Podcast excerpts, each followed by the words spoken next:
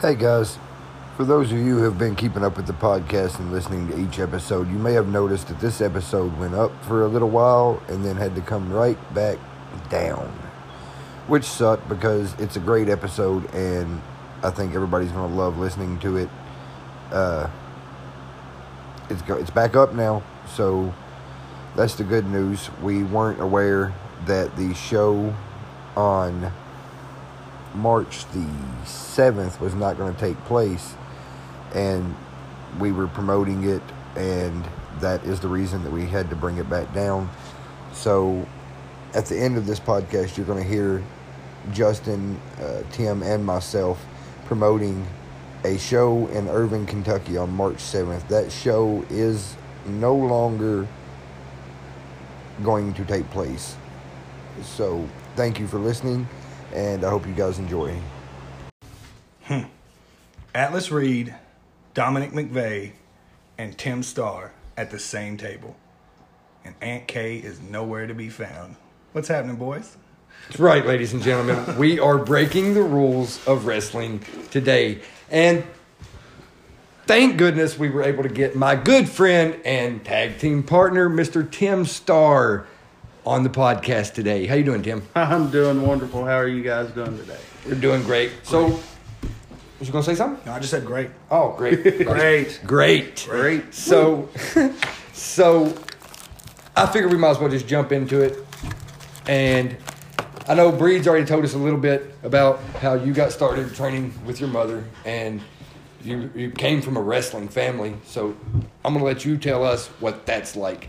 Uh, well, it's it's it's rough. Uh, being uh being the son of somebody who is first off a former hardcore champion.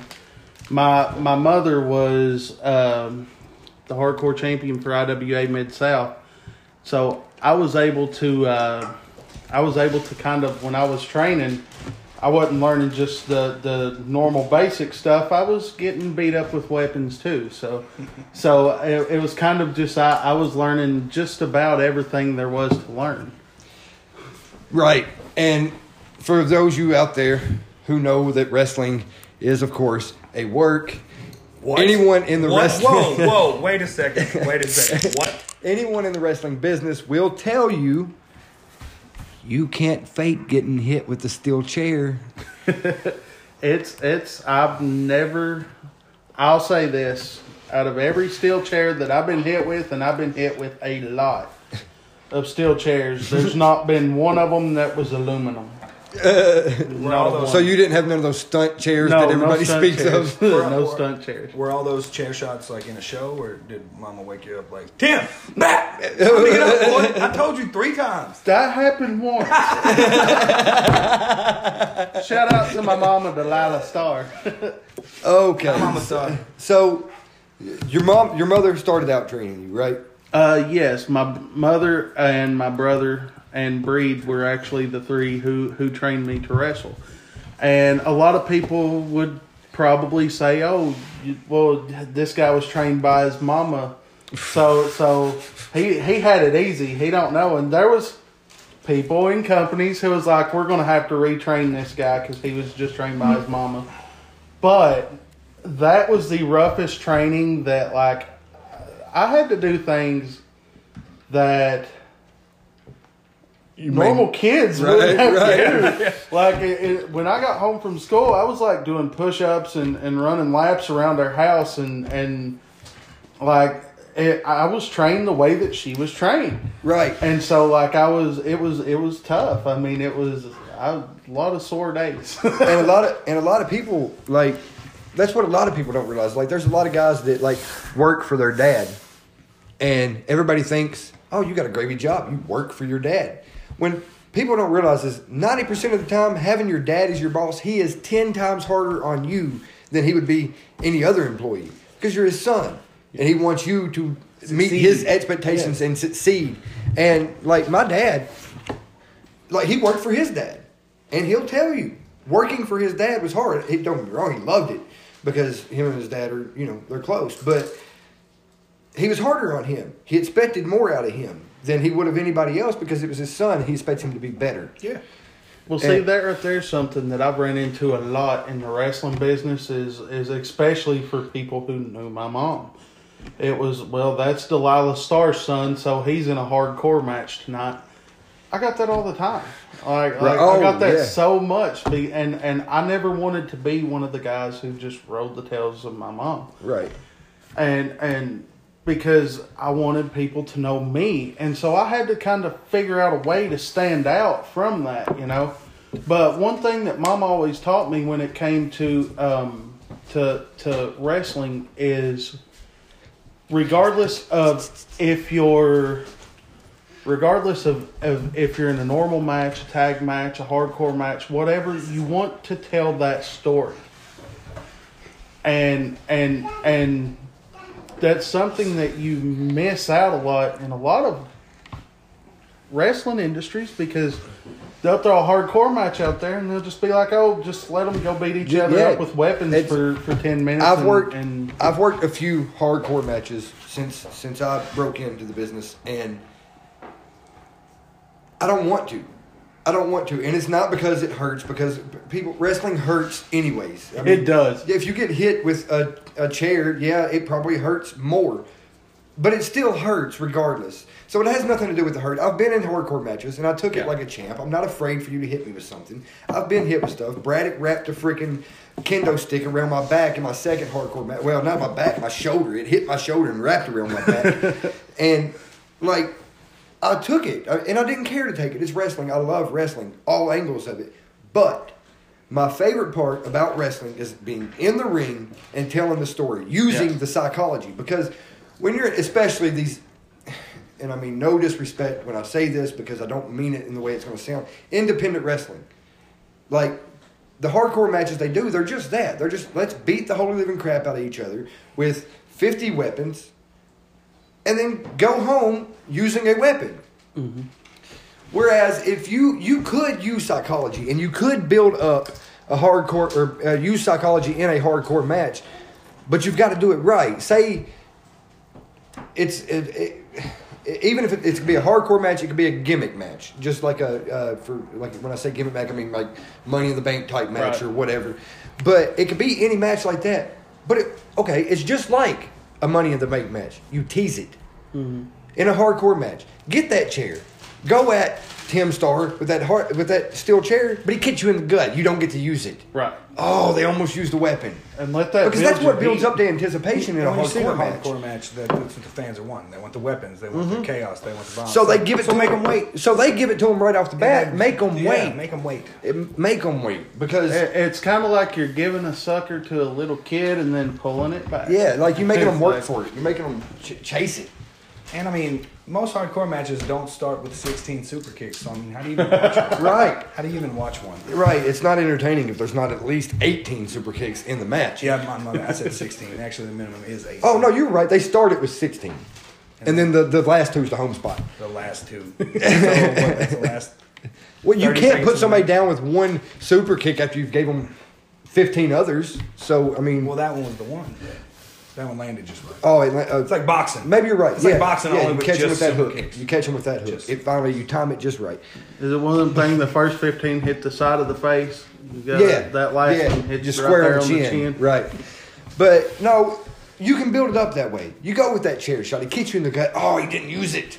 He, he picks up the trash can. He goes to he swings it at your head, but you duck it and he hits the turnbuckle. And it's like, when are they going to hit each other? And then, towards the end of the match, give them the grand finale. Beat the crap out of each other with every weapon you got. Mm-hmm. The the But at least is- tease it.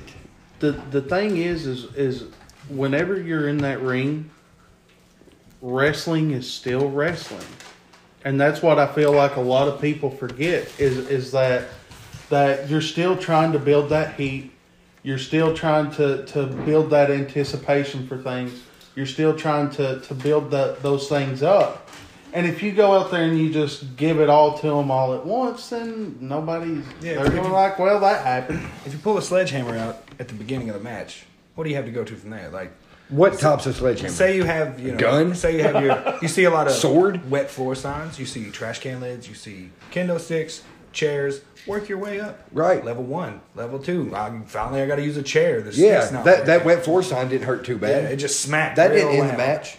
Oh no, no, don't get me wrong, they hurt. Hurt like crazy. I was in that, that same hardcore match with Braddock, and when he hit me in the back with it, it like wrapped around and smacked my ribs. Mm-hmm. Ow. And I had the imprint, you know, the top part that folds. Yeah. I had, I had the imprint of that right there on my ribs. Yeah, thank you. One of the uh, one of the roughest matches that I've that I've ever had was was actually against Braddock. Shout out to Braddock. Uh, we we've talked quite a bit about him in a few minutes. We've been talking. Uh, uh, one of my favorite one of my favorite matches that I've ever competed in was the one we did in Russell County, and that match started with like towards the front minutes of that match, he takes a wet floor sign and shattered that thing across my back.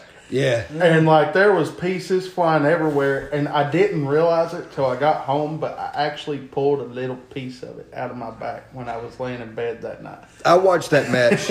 I actually came out of the curtains and stood at the sign at the side of the uh, entrance.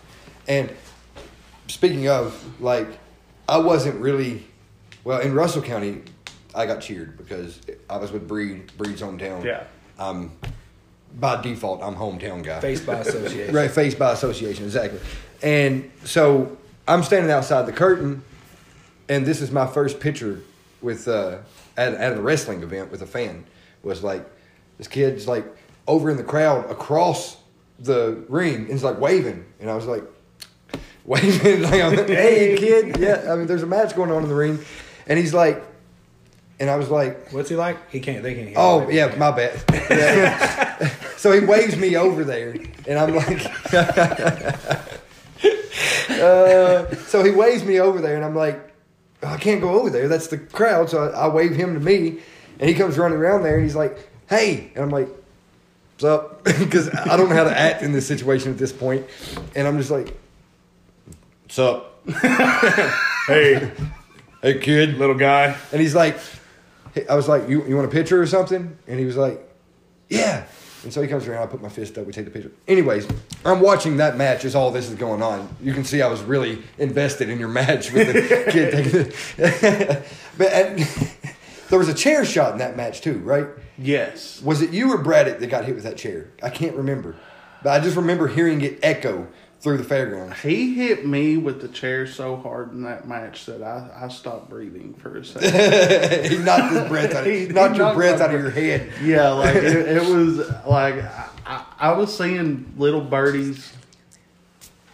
I was seeing little birdies flying around my head. he he crawls over there and I, I think he went for a pin or a headlock or something after that, and he goes, "You ain't got a concussion, do you?" I go, "No, I don't think so." Well, would I know? Would I know if I had a concussion? Right. That, that's that's not a question you can ask somebody with a concussion. Do you have a concussion? well, my fingernails are bleeding. It's Tuesday. what? it is in fact not Tuesday. This is a Saturday night. But Wait, I just have to say that in so such true character of Dominic, Tim's like my favorite match ever, and he's like, yeah, yeah, I was there. So something about me. Let me just talk about me for a second. To hell with your match. hold up, hold up, hold up. This is called wrestling and ramblings for a reason. it's called wrestling and ramblings because we may start out on one subject and end on a completely different subject.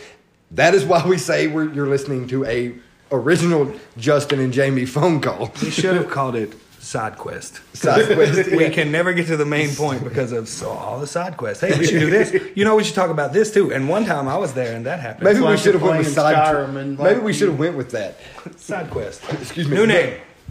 We, we're having a poll on Facebook. Yeah, we're Facebook poll later. Get on there and vote. I know you guys already have your T-shirts, But no, but I remember watching the home spot of that match, and if I'm not mistaken, it was plywood set up on two chairs. Correct? yes. Okay, so I lost my breath watching that match for a moment because they go home and one of them is on the second rope, which was you. I was on. I was going to the top rope. He was on the second. Okay, yes, yeah. So like a superplex type Yeah. spot, right? Just to give a visual for people.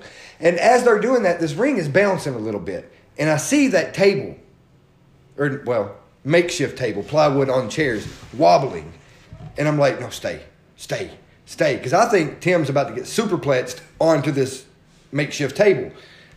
It falls and turns sideways, and I'm like, no, no, no, no, no, no, no, and for two seconds, I almost yelled, don't! and I was like, no, I can't do that. Well, I mean, we were we were already up there. There was only one more way to go. You know, Right. I mean, it was I mean, somebody's got to go down. Yeah. One way or another. Once you get to that second rope, you're invested. If he just steps down, and changes his mind, it's Nah, like, never mind. no, we'll just go with a No, uppercut. that that, Yeah. probably, that would probably hurt. I'm not gonna do that. But um, I remember that that match so clearly.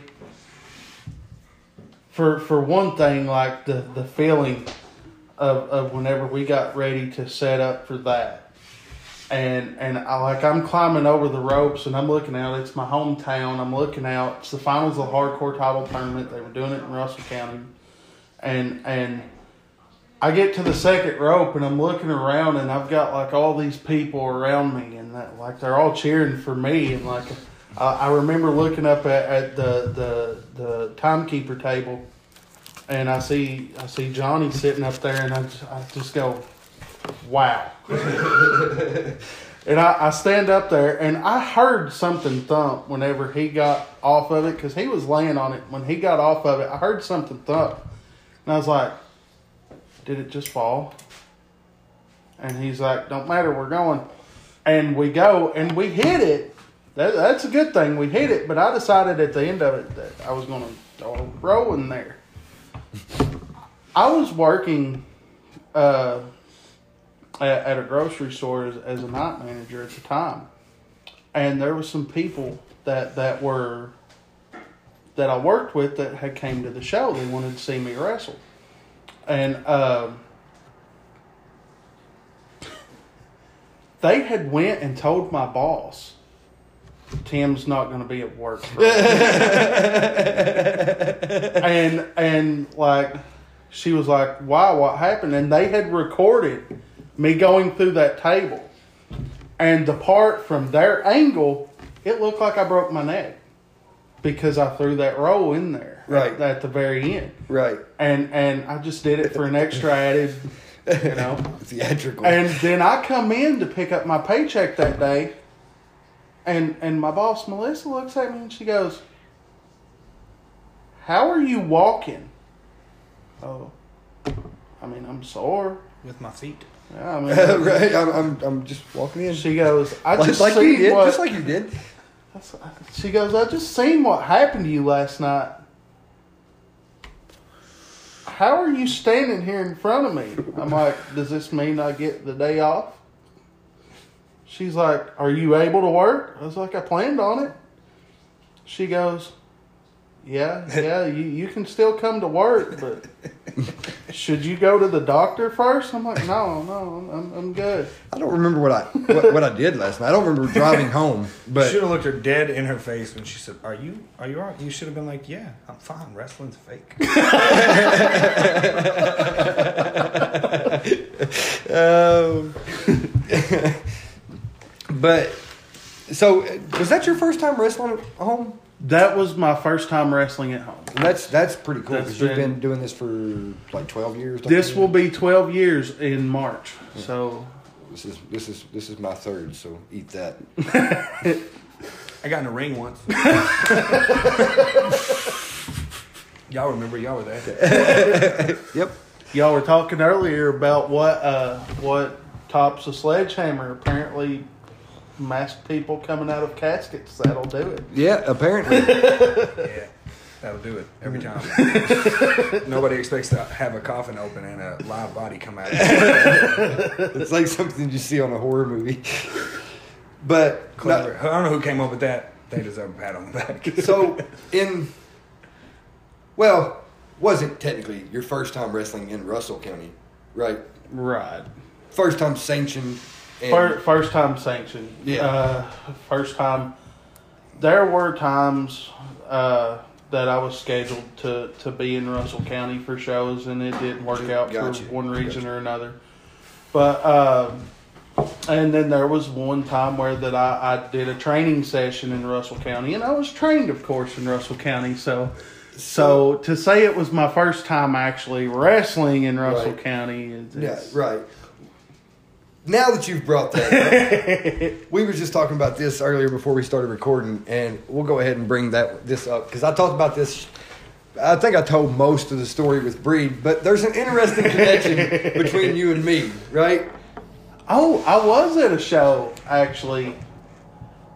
Yeah, the the show that I actually met Dominic McVeigh at That's for right. the first well, actually, time. you Uh, met about 15, 16 year old Jamie Keith. Yeah, like, like and it, it, it's it's kind of funny because like Wig came out of the ring, and I hadn't been wrestling really long at that point. no, you were quite a bit younger. How old are you now? Twenty. I'm You're 30. I just turned 30. Okay, so we're the same age. Yeah. So Youngsters. Uh, he got a start on me. yeah, quite. Like I'm, I'm talking about training when I'm like 16 years old, and he's just had a match. But yeah, I was uh, I was 34. so so, so for those of you who are from around here, which most of you are, because we don't have a very wide following right now, but Jamestown always does the Lake Fest fireworks. I decide to go with my grandma to the Lake Fest fireworks. I go off on my own because hanging out with your grandma at the Lake Fest festival isn't very cool of you, apparently.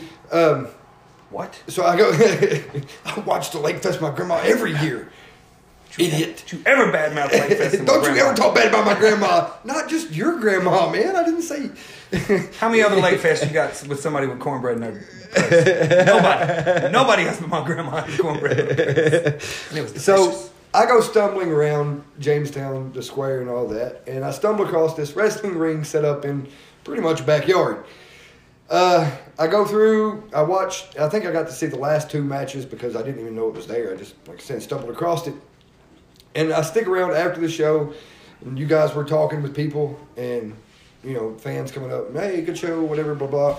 And I start talking to this little guy in the middle of the ring about training. Said his name was Tim. Personally, I thought he was a prick. but, anyways, I may have still been the- training and there's a myself reason- at that time. there's a reason why I thought he was a prick. And that's because he said, You want to train to wrestle? I said, Yeah. He said, Wrestling's fake, right? I said, Well, I don't. Th-. And, and here's here here is the kicker of all this. Because a lot, I'm sure there's been a lot of people that have been like, "You sure you got what it takes to train to wrestle?" And the guy go, "Man, wrestling's fake." Yes, I could do it. I didn't give that answer because people, if you're asking a wrestler to train you, and that is your response to that question, you deserve what came after this for me.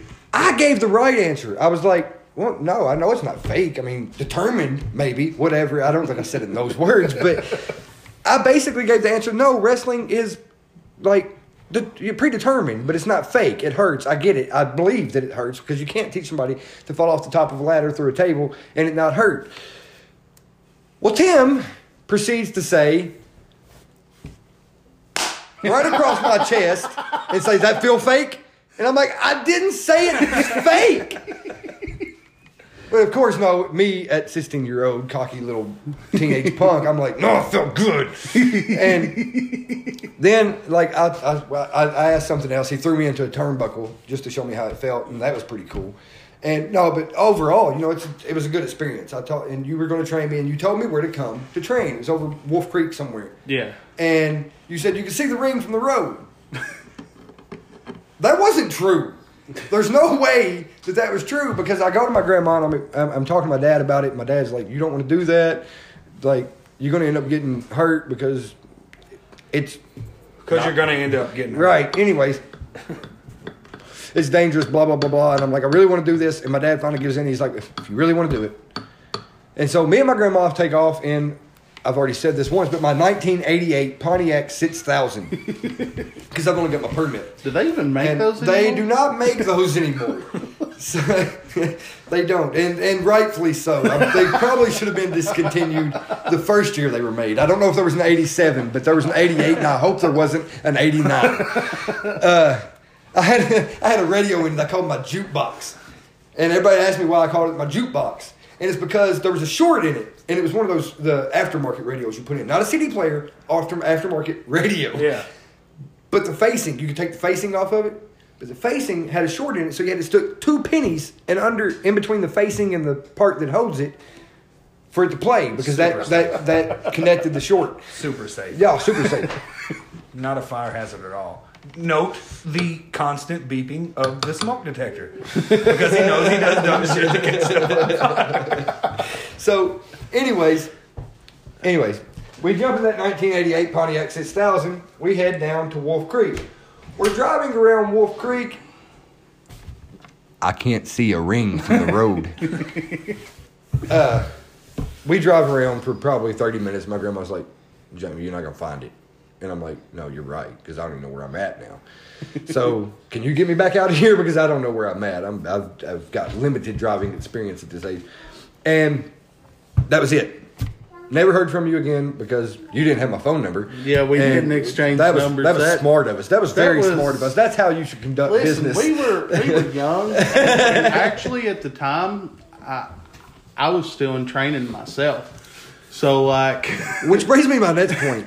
How did you plan on training me? um, or was you bringing me for someone else to train? I was actually bringing you for breeding training. oh, okay. Uh, so so that, Wow. that's so that's another twist to That's- this that's, this little turn uh, here. Yeah, like I was I was still in the process of training myself during Right. that time. I was not old enough in order to actually be licensed. The show you were talking about, uh, I I was not on the show Oh, itself. you. I was just kind of training and and to be honest with you, I don't even remember the name of that company No, I uh, that that we that we were. Uh, I remember that uh, my mom had hooked us up with them some which way or another, and uh, like I I was kind of getting my first footings in an actual professional wrestling ring, and by that I mean I was basically helping set up and take down and taking bumps and, and stuff like right. that. And I just, I mean, it was it was interesting because now you fast forward to 2017, and well, actually, no, let's go back because I'm going too far now. I'm at Walmart waiting for the new release of a SmackDown game or a SmackDown versus Raw game for the PS2, and I run into this guy named PJ. Shout out, P- yeah, and this is like the third shout out he's got on this show. so I run into PJ and he's talking, and I'm not going to go over this completely word for word because I think I did on the last podcast, but. I run into PJ and he we start talking about wrestling, things we like about the games, what we hope they do on this year's game, blah blah blah blah, and uh, he says I've got he's my, I come from a wrestling family, and he's like I've got a my mom did it, Delilah Starr. He, he asked me if I've heard of him. I'd never heard of your mother, but and then he says Tim Starr, and I don't know I even know how I remembered it honestly because I, I suck with names, but it resonated in there, and I was like, wait a minute, Tim Starr? I was like, he used to is he from Russell County? And, you know that discussion happened, and that was that. And then I would run into PJ occasionally, and then turns out that he was a mutual friend between me and my friend Richie Sims. And I probably shouldn't give last names if, if we ever do get like a maximum amount of, amount of listeners. because people will be. Anyways, my friend Richie, the mutual friend, shout out Richie. Uh, Not Sims, different last name. Don't you? yeah, Sims. not Sims. It was Richie uh, Wilson. Wilson. I had another friend named Richard Wilson. That gummit, what are the chances of that? Right. His name was Napoleon Beauregard. There you go. Anyways, we got a we we got to talking. I would, we would talk about wrestling just about any time he's seen me. Uh, I was at the time at around late 2016 on into 2017. Some I was looking into starting up my own promotion because that was a way that I I knew into the business. I knew if I could get in that way, then I'm in, and now I can find somebody to train me. Then I can start wrestling, blah, and book myself into the championship as uh, Justin said over here the other night. yep. So Good idea. It's a good idea. yeah, I mean, Well used. foolproof. Well it's, it's foolproof. It's a well used. well used. So, so anyways, I call the commissioner, or the commissioner wants to talk with me. So I call the commissioner, and he's like, "Look, man, if you ain't got no experience, I, there's no way I'm going to be able to give you a license, a promoter's license, blah, you know." And he's and rightfully so because now being on the inside of the business, I see that I probably would have failed miserably because there's more to it than just booking matches and carrying a ring to a venue. The, all the paperwork and stuff, I had no idea about all of it. And he's like, so PJ's like, well, what about just training to wrestle? And I was like, I don't have that kind of money, PJ. Like, I don't even have the money to start this promotion, really. I mean, this is something I'm just working towards. And he kind of taught me into tr- training uh, because he was like, it's everybody doesn't, you know, charge you your house to train. And he gets me in contact with Breed. Uh, we talk, and I meet Breed in Somerset at the National Guard Armory for my first training session. Well, I've been there for about five minutes in the ring. I've taken my first bump. I've taken my first flip bump, and all of a sudden, here comes this guy walking out from behind the curtain. and I look, and I'm like, "Is that Tim Starr?" He said, "Yeah." I said, "Dude, I- that's crazy." And I told you about meeting you Yeah. once you got in the ring, and you started to recall it. And anyways, now you fast forward to now. Your your second match in Russell County was me and you. Yeah. Like it was, it was, it was And Dominic now versus we're Tim, starring. and now we're starting.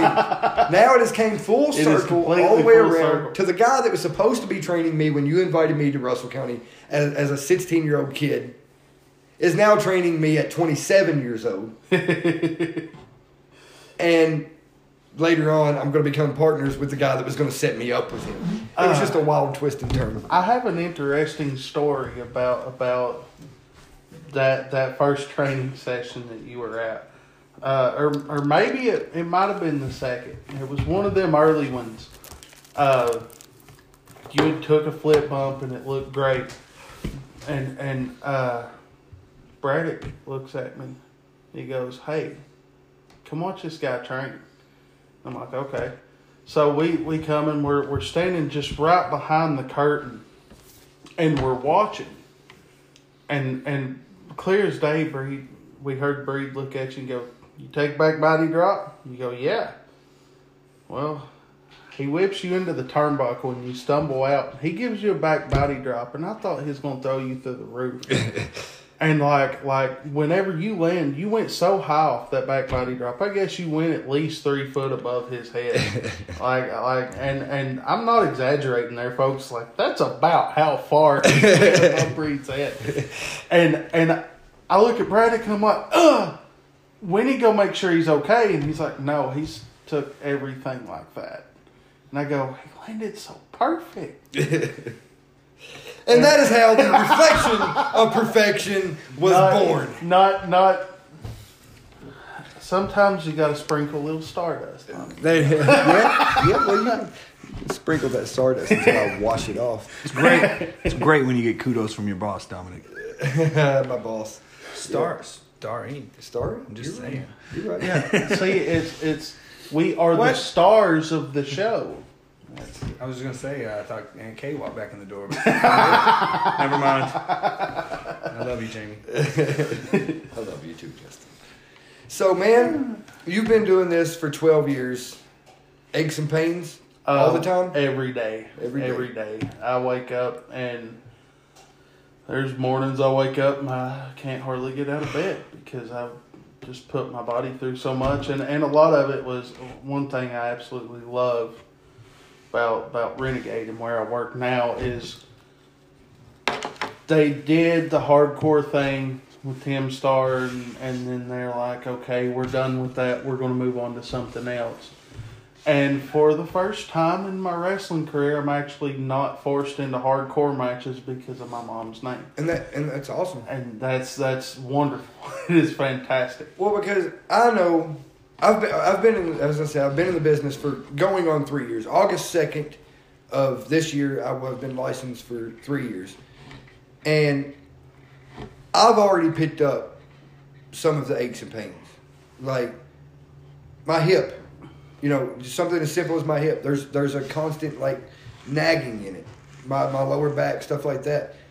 You put your body through so much abuse and you don't even realize it until it's like, oh, I moved the wrong way and I felt that in my neck. Yeah. And and then like I get with Justin about a year and a half or so into my wrestling career, and I'm like, hey man, I need you to show me how to do this stuff in the gym because I'm a buck thirty in the land of two thirty. So I'm getting outweighed by 230 pounds. It's never going to look right if I do start winning because I'm not winning at this point. I'm jobbing. And Justin gets me into the gym. Justin gets me into the gym and starts showing me how to do this stuff.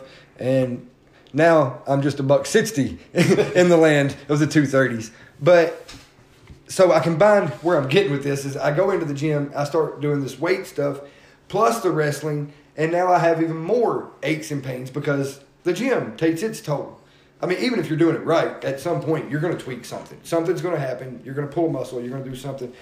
But wrestling has definitely left its its uh, scars on me. So that's why I ask, you know, how you feeling? Because people don't realize. And I've watched this guy. I haven't even done this, and I've got aches and pains. I watched this guy take back bumps. Not even back bumps. Uh, back bumps is a, is a lightly put term. Watch him take back body drops on concrete floors and do elbow drops off the apron onto the concrete floor. And so I know you're hurt. I, I know you've got to hurt at some point. But how long do you plan on taking it? How long do you plan on going? as long as I can, as long as I can. Uh, there was two people that were inspiration for me growing up. That's actually where I was going with Uh, this. there, there was two people. I of course grew up in a wrestling family, and and I always wanted to be.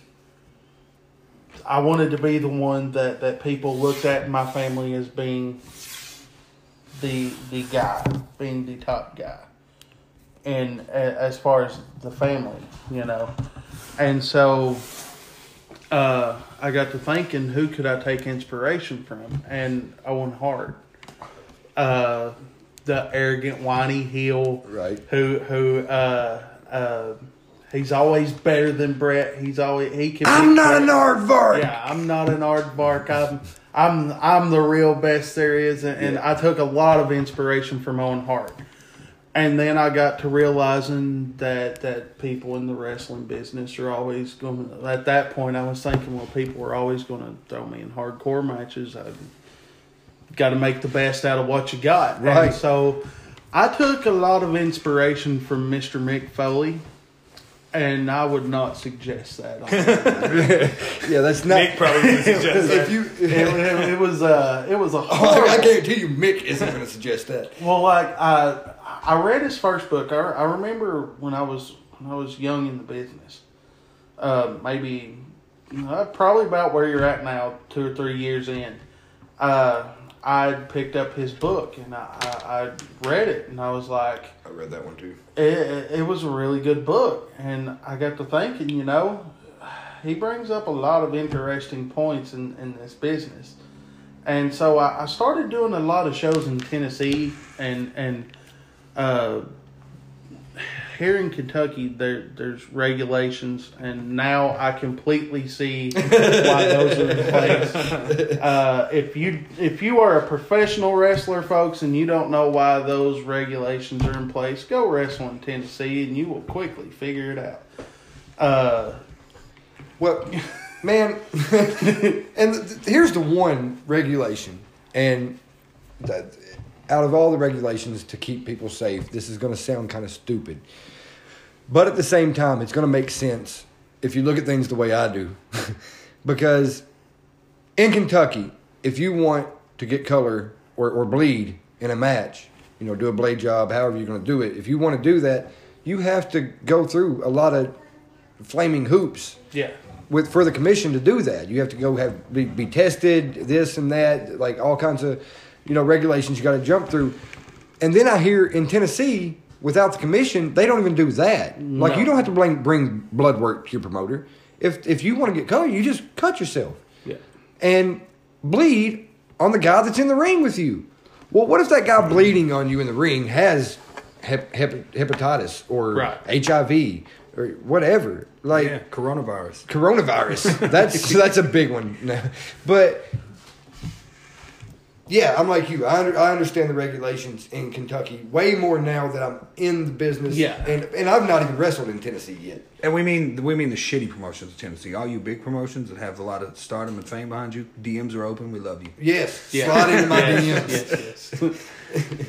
uh, and and I'm not dogging Tennessee as a whole. It's just I've worked in some not so Right. good places, Well, and then I and- worked in some really good Well, places. when Which you've got those not so And- good places. and When so- you find Kentucky. yourself in a not so good place with no regulations, then you're in a real not so good place. Well, Right. see, I I went to a show with this guy one time. He's like, "Oh man, we're we're gonna go down there. We we sell out every time." I'm like, "Well, okay, well, let's go." and and so like we go, and I kid you not, he pulls up to the back of a trailer park. he pulls up to the back of a trailer park, and I'm like. Where's the venue? He goes right here. And I go, What do y'all sell out of? Percocets? what? well, well, my, my next question was, where's the ring? He goes, he goes, see them uh, sticks? And I go, I'm going home. Sticks. Yeah, sticks. He had he had some. Yeah, I've got to have tobacco this sticks. explanation. He had tobacco sticks. Oh, they Drove were into the ground. ring post. Yeah, for a ring post, and I looked at him. I said, "Listen, man," I said, "I'm a professional wrestler. Not tonight. I'm not. Nope. I'm, I'm not. I'm not." And and I didn't do the show, and and but I will give the guy kudos. Just about everybody in that trailer park came to that show that night. Tim. Tim. What else were they going to do? I mean, and I'm not. God, see, I'm not made for podcasts. I mean, no ill will to any trailer park living person that is. Except the one Tim's talking about. We mean Yeah, that all the real. I can imagine. Continue. like he, he and and that was an experience all in itself. And I, I I told him I said I'm not working a show with that being the ring. Just forget it. Right. Yeah. I mean, and and so so like like when when What was the ropes made out of? I'm curious. Grass string? you know that uh Lord I can't even think of what it was A bunch what of it's interlocked called. bungee cords. No, it was like it's like tobacco string that brown fuzzy. Oh, So, twine. grass- twine. and it's kind of like grass string, Twine. so you were pretty close. and so it was Oh, it was God. it was bad. I wonder what and the and I don't really talk What about they- that experience uh, very often. What do they use as like the the canvas? It was just a tart laying on the ground. Oh, like it it was. Oh, I want you to think of the biggest or, or the absolute worst backyard wrestling ring that you can think of, and You just, you know just told me this what it one was. is this it. one is this one is it, it is beats worse. it. At least they have old mattresses stacked And- up on top like- of each other. right. Yeah, and yeah. like, Talking about uh, getting hepatitis. like, like it was horrible. And I, I told them, I said, "Listen, guys," I said, I, I, I, I was licensed in Kentucky at the time, and I'm like, I don't want them to think I'm coming down to Tennessee and working backyard shows. Well, I mean, and, okay, and okay. Well, see, the thing is, is like what you just said. You're licensed, yeah, which means you can go anywhere in Kentucky and get in a real wrestling ring. right, Why would you risk that having that opportunity to take bumps on a tarp? Right, and and and that's exactly what I told the guy, and he goes, "Man, I, I know I shouldn't have even asked you." You didn't ask and- me. You drove me down here. we are here. like like when, when when we pulled up like my reaction to it i can't even imagine what he was thinking because i was like where's the venue Right. and he's like right here and i'm like What's a venue? where's the ring What? What? what uh, venue? What's we a ain't no vineyards around here. We don't make wine. Right. Moonshine, boy. Right. And, like I, I can only hope i've not talked to the guy in years i can only hope that that he's doing much better now than he was back then Uh, but that was an experience. That was an experience. You you have a lot of bad shows. Like you you get you get people who will try to come up to you and invite you to their shows and try to lure you away and, and they'll give you all these promises and, and these things and then when you show up and they don't deliver, you're just kinda sitting there like okay. Now you can kind of scout stuff though. Like if somebody said that to you now, you'd be like, "What's it called?" And you'd be like, Yeah. "ELW, Empty Lot Wrestling, over there on the empty lot." uh, where's the ring? Uh, about that. right. I had to pawn the ring for PBRs. Oh, so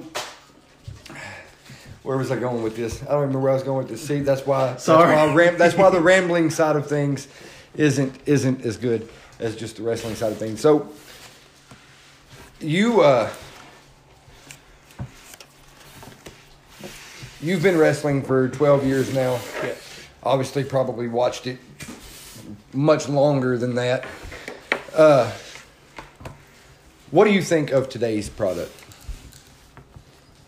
I'm actually one of the people who actually like today's product as a whole. Um, I might get a lot of heat from what I'm about to say Oh God!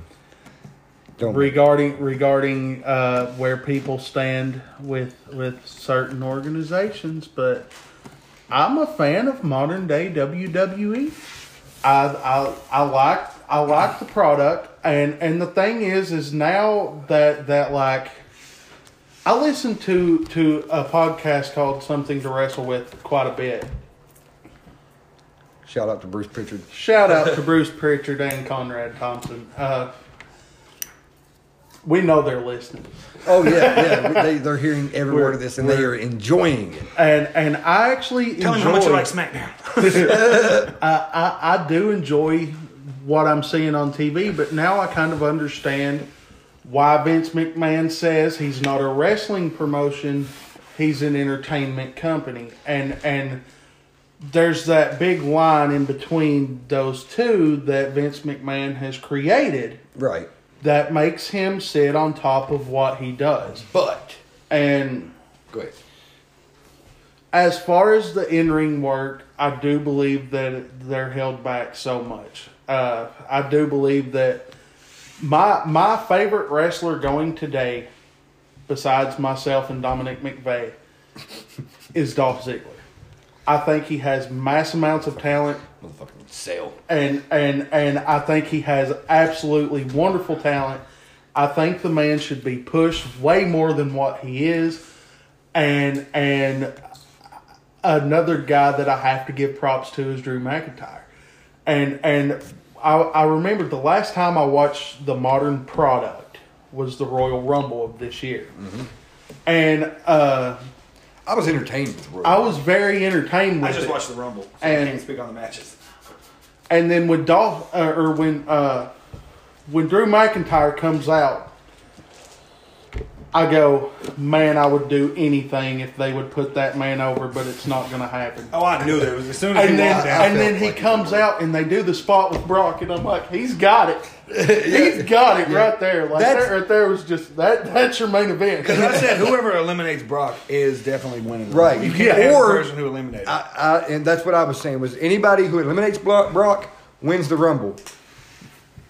If Brock, or if really, really, it's a good thing we're not on camera. right. Let me just say, paint the picture. I tried to throw my cigarette into my mouth twice and failed. And number three, and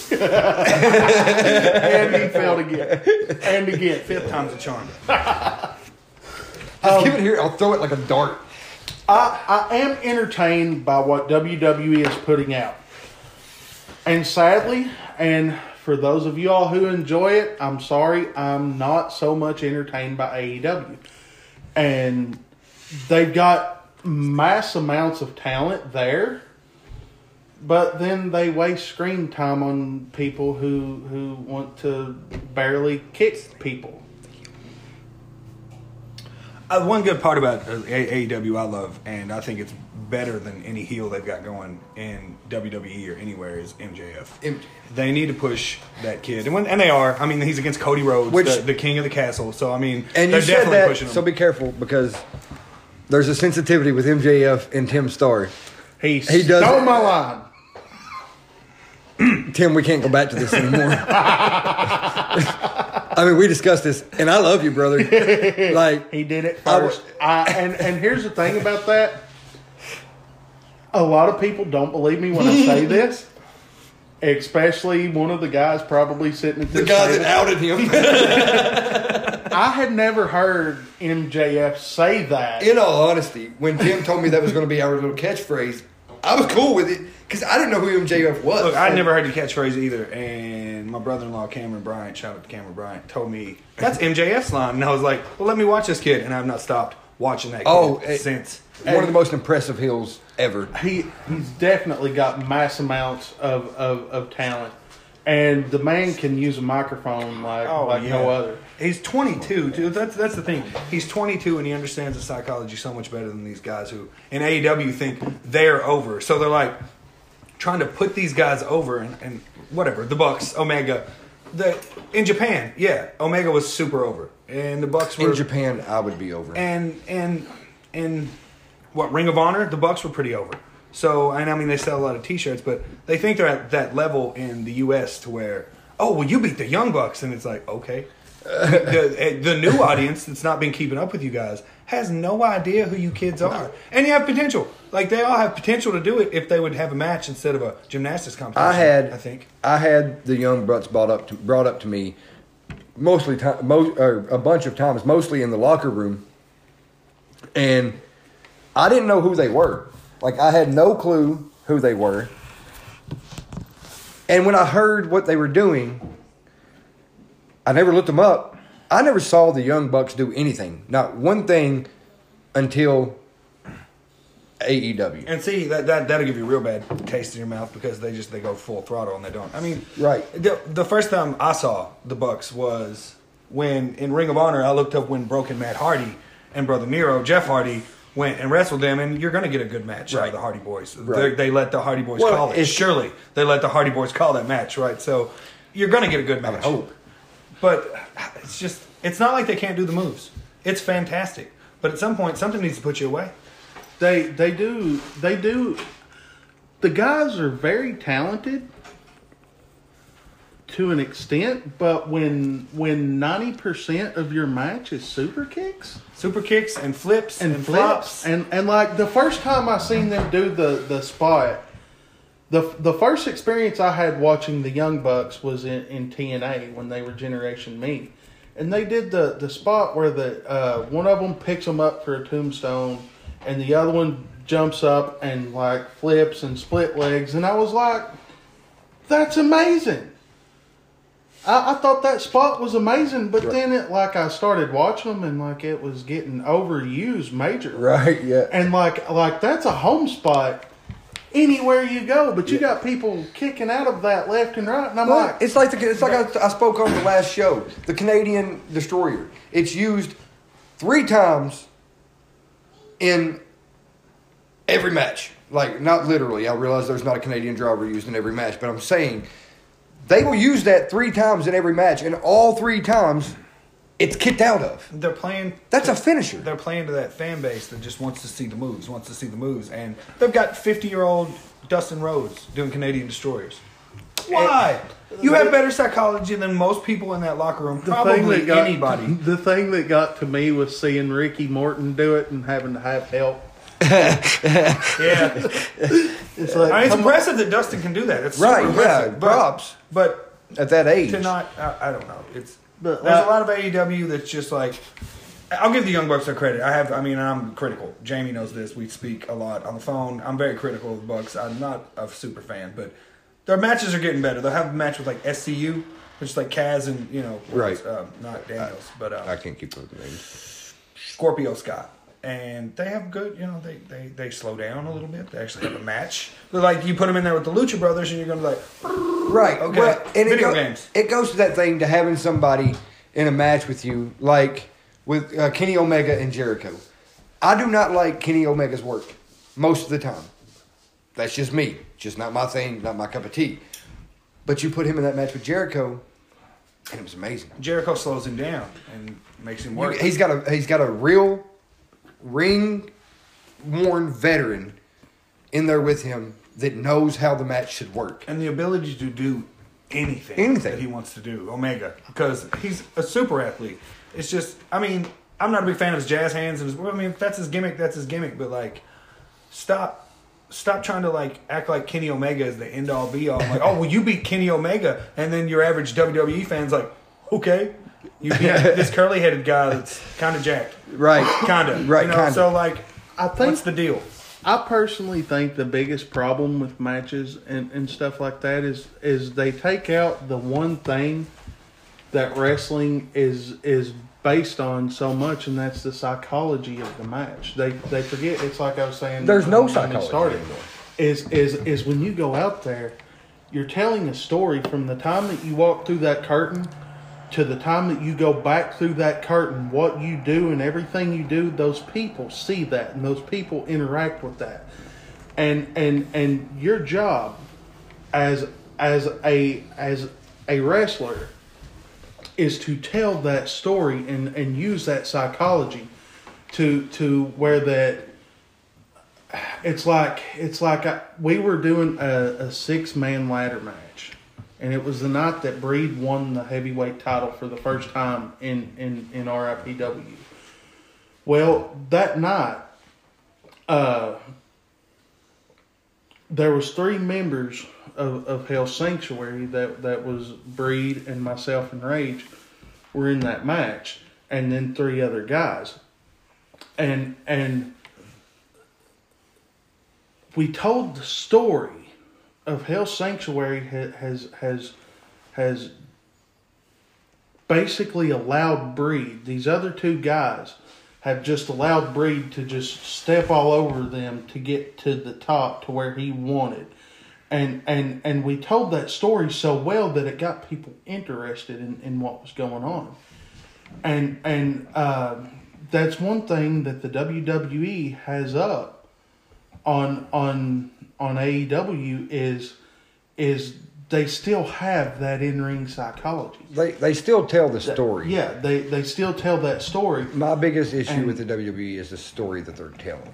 That's that's the thing. Like they have became too predictable on what they're doing, and and there's a lot of stuff that's kind of recycled material. They're they're doing Right. it over and over with just change the Or- people up so it's new. Or if they or if they, if they do introduce something new, they drive it in the ground Yes. until it's just mush, and Now- you can't go any further with it. Now, I stated a while ago that I am a fan of the current product of, of the WWE, and I am, and and and I'm I'm willing to defend the WWE in in a lot of things that probably most other wrestlers or or fans or, or whoever would not.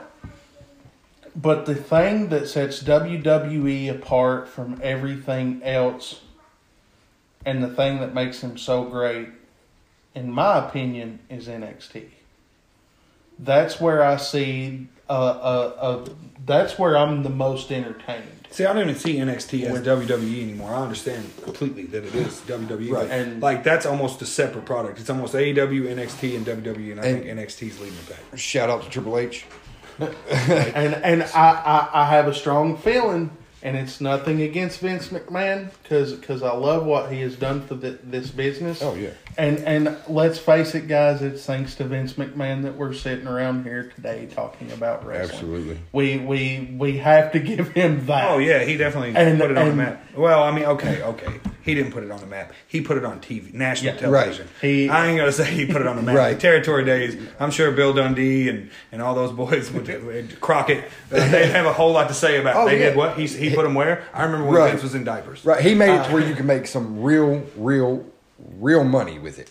and as is really well not only big that but but i have the strong feeling that when vince mcmahon steps down and triple h steps up we're going to see a different product. Oh, from the oh, I WWE. guarantee See, it. see, And- have, and- have you not seen lately that Vince announced that Shane will be taking over the company and not not Triple H? Oh, That's been announced. Like he said, Shane will take over the company. but I Shane I've grew up in this that. business. He knows what he's doing. right, yeah, he He knows to it. go listen to Bubby and Law. And- but we're about in an hour, so Yeah, we're gonna hold that thought. And once again, I didn't listen to our whole. I usually listen. Well, I, I usually listen because we've had so many episodes. the first episode, I listened to see how it sounded and how it went, and I didn't get to do that with the second one. So once again, if you heard a pause the last time when we stopped to add more uh, time to our clock here, we're gonna take a break. I'm gonna start recording again right after this so we can continue the conversation.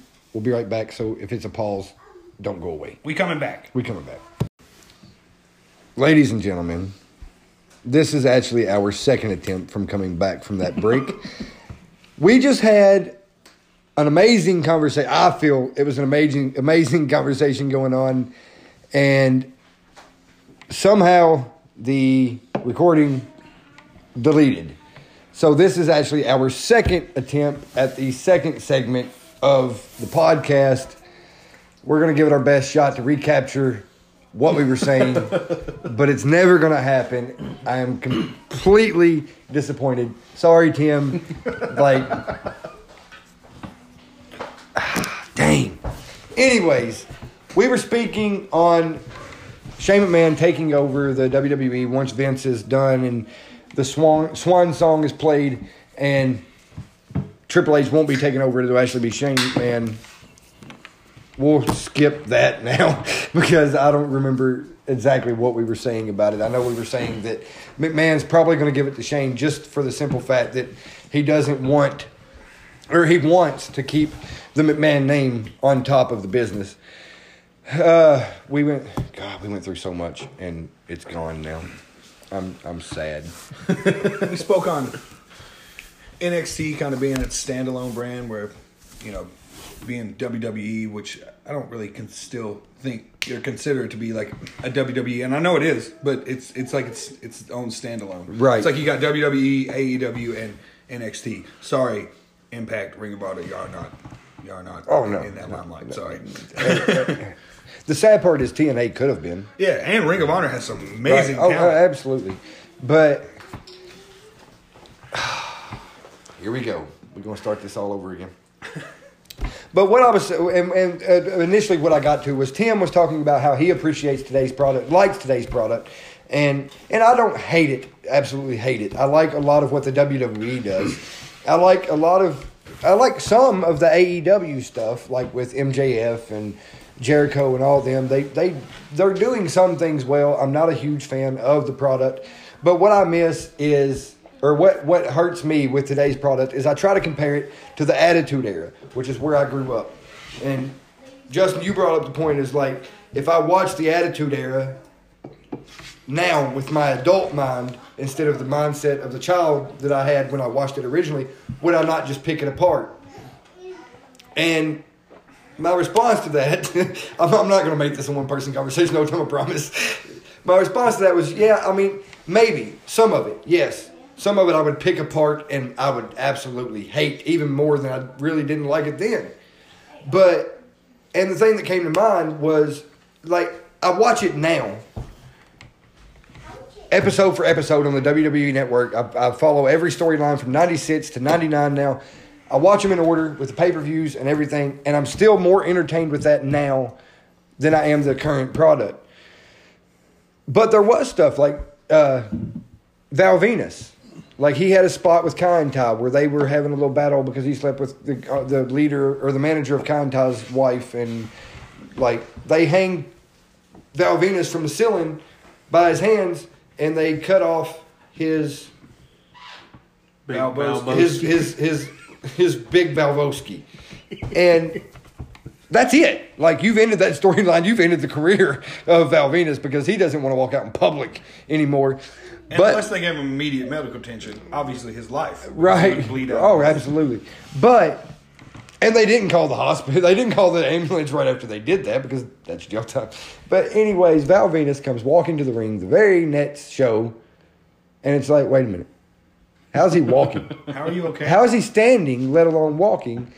And Val Venis goes on to explain that because of the cold air and shrinkage, they missed. That's right, they missed. And They missed immediately untied him from the ceiling. Didn't take a second shot at it. They just untied him from the ceiling. and Was like, "Well, man, you got lucky. Be on your way." We only do it once. yeah, we only do it once. If you survive, then that's the rule. We have to let you go. And so those storylines, they were terrible. And then, like you said, the beaver cleavage segments and all that. It was just, it was a joke. And then later on, it turned into a domestic abuse thing because the mother of beaver cleavage turned out to be his girlfriend, and she cheated on him with. Uh, who was it? She, Shawn Stasiak? Is that who it was? Somebody. He went by Meat at the time, but she had cheated on. Him. Yeah, because she- she joined PMS. right, and then pretty mean sisters. Right, yeah, pretty mean sisters, yeah.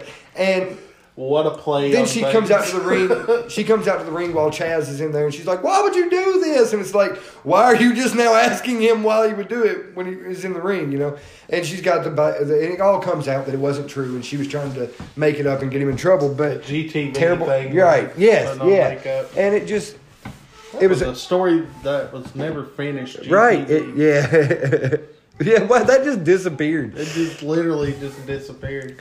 But that's that. Wasn't that one of the headbangers? Yeah, yeah, it was it was it was the headbangers or one of them, and uh, they actually bring the other one into the midst to like be like, man, what's what's going on? And like, and that's over, thank God. but that's my biggest problem is I compare today's product to the Attitude Era and even the 2001 to 2003 era where you had Triple H on top with Evolution and Ric Flair, he's back and managing Evolution and wrestling sometimes and I just I miss it. That, that's what I miss because I found that to be the most entertaining, the most entertaining era of wrestling was ninety, and ninety six is when like Austin was born. That was my favorite wrestler ever. So that's obviously one of my favorite things to go to in that era. But they didn't get real good until like late '98 on into '99, and stuff started heating up, and it got better. But you don't see any of that today. You see a bunch of flippy floppy no sale. I think Stuff. one of the biggest problems, and, and I mentioned earlier that I, I actually think I mentioned this on the other segment. Let's Uh, not talk about the other segment. uh, I I think uh, one of the biggest problems, and I, I'm a WWE fan, and I would defend the WWE in, in any debate and any argument because I'm that guy, you know? right. But uh, I I think am one too. of the I think one of the biggest problems is it's just too scripted. Yeah. And and I think you all had said Ambrose had released a statement saying They, they told Uh, him it- exactly what he had He to literally say. handed him a script and said, "This is what you do." Yeah, and, and, and like for me, it's like we were talking about uh, uh, one of our matches, and uh, That's what We- got us there. we we we pretty much Shakespeared the entire match except Right. for the home spot, and a lot of it was I wanted to see what you were capable of, and and and where you were were coming into this new Dominic McVeigh character. In my third match. And and That's when you decide to test the guys when he's on his third and, and match. so so um, the the match I'm talking about is uh, uh, we were in Russell County and uh, we we were doing an October show and it was really cold. Don't do outside shows in October. No. it was an outside show. Maybe Val Venis was at an outside. Uh, ladies and gentlemen, if you do an outside show in mid October, that's how you get pneumonia. Yes, they at least give you chili on your hot our lungs No. hurt for Or days. chilies. Oh, actually, yes. Yeah. Well, well, actually, we had to buy them because it was fair con- or uh, JC's concessions. But trust me, I bought some chili dogs. um, but and what I was getting and what we were talking about during that match is like when we all got in the back, they told me I was working Tim, and Tim and I we started talking about the match, what we're going to do, how it's going to go. But Tim names a home spot, and then he's like, "All right," and I'm like, all right. You mean all right? We're gonna go over the rest of the match later, or like when it's closer to time, so we don't forget anything, or do you mean all right? Like that's what we're gonna do, and then we're just gonna go to the ring and get there. That's what we did. The, the latter of the two. That's what we did. And then after the show, people were coming up to me and saying, "Man, that was the match of the night. That was awesome. That was the that was the best match of the night." And me, that was like my third match, and I was like, "Thanks." Like that that meant a lot to me. But in hindsight, well, it wasn't even hindsight. I knew when they told me was it wasn't me. I didn't do that. You did that. Being Tim, like Tim, when you're working with Tim, he didn't have to say anything. I mean, there was a couple times, you know, maybe he did, but I could just tell by certain things that you did that would give me a sign of what you wanted to happen next. You didn't even have to say it; it just happened, and I knew what, immediately just by the way you looked at me. I knew what you were wanting me to do, and that that says a lot because I'm not just blowing smoke for a guy that's been in the business for at that time maybe a year, and that was only my third match because I'd worked security and referee and all that, and you just made it easy for me. And and there was like the part I brought up in that segment because I'll, I'll say it because I thought it was I think it's a funny moment for me because Tim goes to push me into the ropes and he says take a belly to belly. Shoots me off the rope. I'm, as I'm as he's shooting me off I said I've never taken one of those. Tim says take a flip bump. Boom. And like there I am flying through the air like I just took a belly to belly. And it, and landed it. and landed it perfectly. And, and Tim taught me mid match how to take a flip bump or how to take a belly to belly suplex, and I'd never taken one before. I did not know he had never taken one before. In hindsight, I should ask somebody that question. you ever taken a belly to belly? And that's that's You're going to. and that's why like I can't wait for Justin to get to work Tim at some point in you know in your tenure with RIPW or, or wherever you wherever you go. Like I, I can't wait to see you get to work Tim because you're an athletic enough guy and like from your training you can see that he's going to be talented. He's going to he's going to do well with wrestling. Justin's going to have no problem. Once he gets in there gets the green knocked off because he's going to be nervous walking out the curtain the first time. But Everybody is. like I hope for your first match you get somebody like Tim because he makes it easy. And I have no doubt that if I could go back to my very first match, Tim, if you gave me an option, if I could go back knowing what I know now, if you gave me an option of anybody in that locker room to work my first match, it wasn't, but it would have been Tim. I would pick Tim because, or Breed. Breed made it really easy on me too. But me and you, we just had like a chemistry that I never would have really expected to have. And to have that chemistry after the story I told about how all this comes full circle, that's pretty cool. It, it is. It, it's really cool. And and the the thing is, we we were talking at, at the front of this uh, podcast about me breaking in, and and I said that there were three people who trained me. And and and that's true. The physical aspect was more my mom and, and my brother. Now Breed had a hand in that. Don't get me wrong.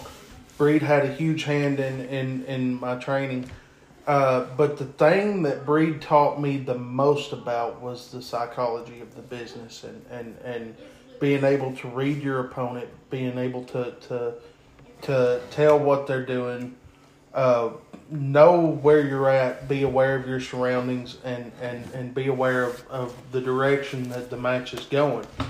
And and if you notice, one of the great things about this business, and, and Justin, you'll you'll pick this up a- as it goes along, and I'm sure you already know this, but but there's a lot of times, and and for the biggest part of the time, the best wrestling writes itself, and uh, uh, kind of like the there was this uh, the night you won the full throttle title. Um, something that was not supposed to happen was after I came out and I hit uh, Devin Blake. Shout out to Devin Blake Devin with the uh, with the uh, with the hardcore title. I dropped the belt. I dropped the belt and I ran to the back and I completely forgot to pick the belt up while I was running to the back. Well, after the match, Devin's like, "What happened? What? Who hit me?" And then he looks down, and there It's sits the the hardcore hardcore, And and I was the hardcore champion, and then it became clear it was Tim Starr. Tim Starr Right. came out and helped his buddy, Right. and and so so it, it's one of them things that that uh, uh, sometimes those small things that you can throw into a match end up being the big Oh, thing yeah. that people remember. and and it makes it And- and- just added to the story. and and and it all comes back to that psychology. You know, we didn't need a script for that match. Uh, there was another match me and you had done where that we had uh, we had planned on doing. Just we were in a tournament or something, and and we go out and we do uh, uh, oh, Star. when we were Starr Inc. Yes. yeah, we were Starr Inc. and and we were. Uh, we were kind of forced in that position of Right, because we both won our matches. It was a Gold Rush tournament. We both won our matches, so it pitted Tim Starr against Dominic McVeigh, who are tag team partners.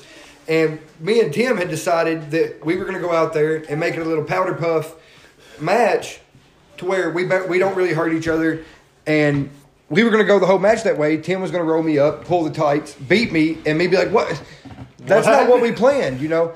Well, at the beginning of the match, Braddock stands up, the commissioner at the time, and says, if you don't make a competitive match, Dominic, you're suspended, and Tim, I'm taking your title. And we're like, oh that no, threw a monkey just- into the whole match. so so we go out there, we start the match off as we planned, and we both we both take turns trying to cheat each other out of the victory in a very easy fashion so that we don't hurt each other. But then we realize we turn it into oh we've got to make this competitive because neither one of us is going to lay down for the Right, other. like uh, just the egos of Right. Tim Starr and Dominic McVeigh are just too big. Right. Yeah, And- because I'm not going to lay down for you. Right. You're not going to lay down for me. And it just worked. So that's another one of those unscripted because we didn't know Braddock was going to say, you know, Right. make it competitive. So we had to make it competitive. And that was the perfect way to lead into that. Was like, okay, you rolled me up and tried to pull my tights and I'm like, "Wait, no, that's not how that's No, we said we said we was taking it easy. Yeah. We didn't say nothing about who was going to win. Right. So there you go. And and so like there that that's some of them them un, some more of that little sprinkle of, Yeah, of, of you just- flavor on it Right. and and uh, even that night people walked up to me and they was like man you and Dominic had the match of the night and I'm like I'm not even tired yet.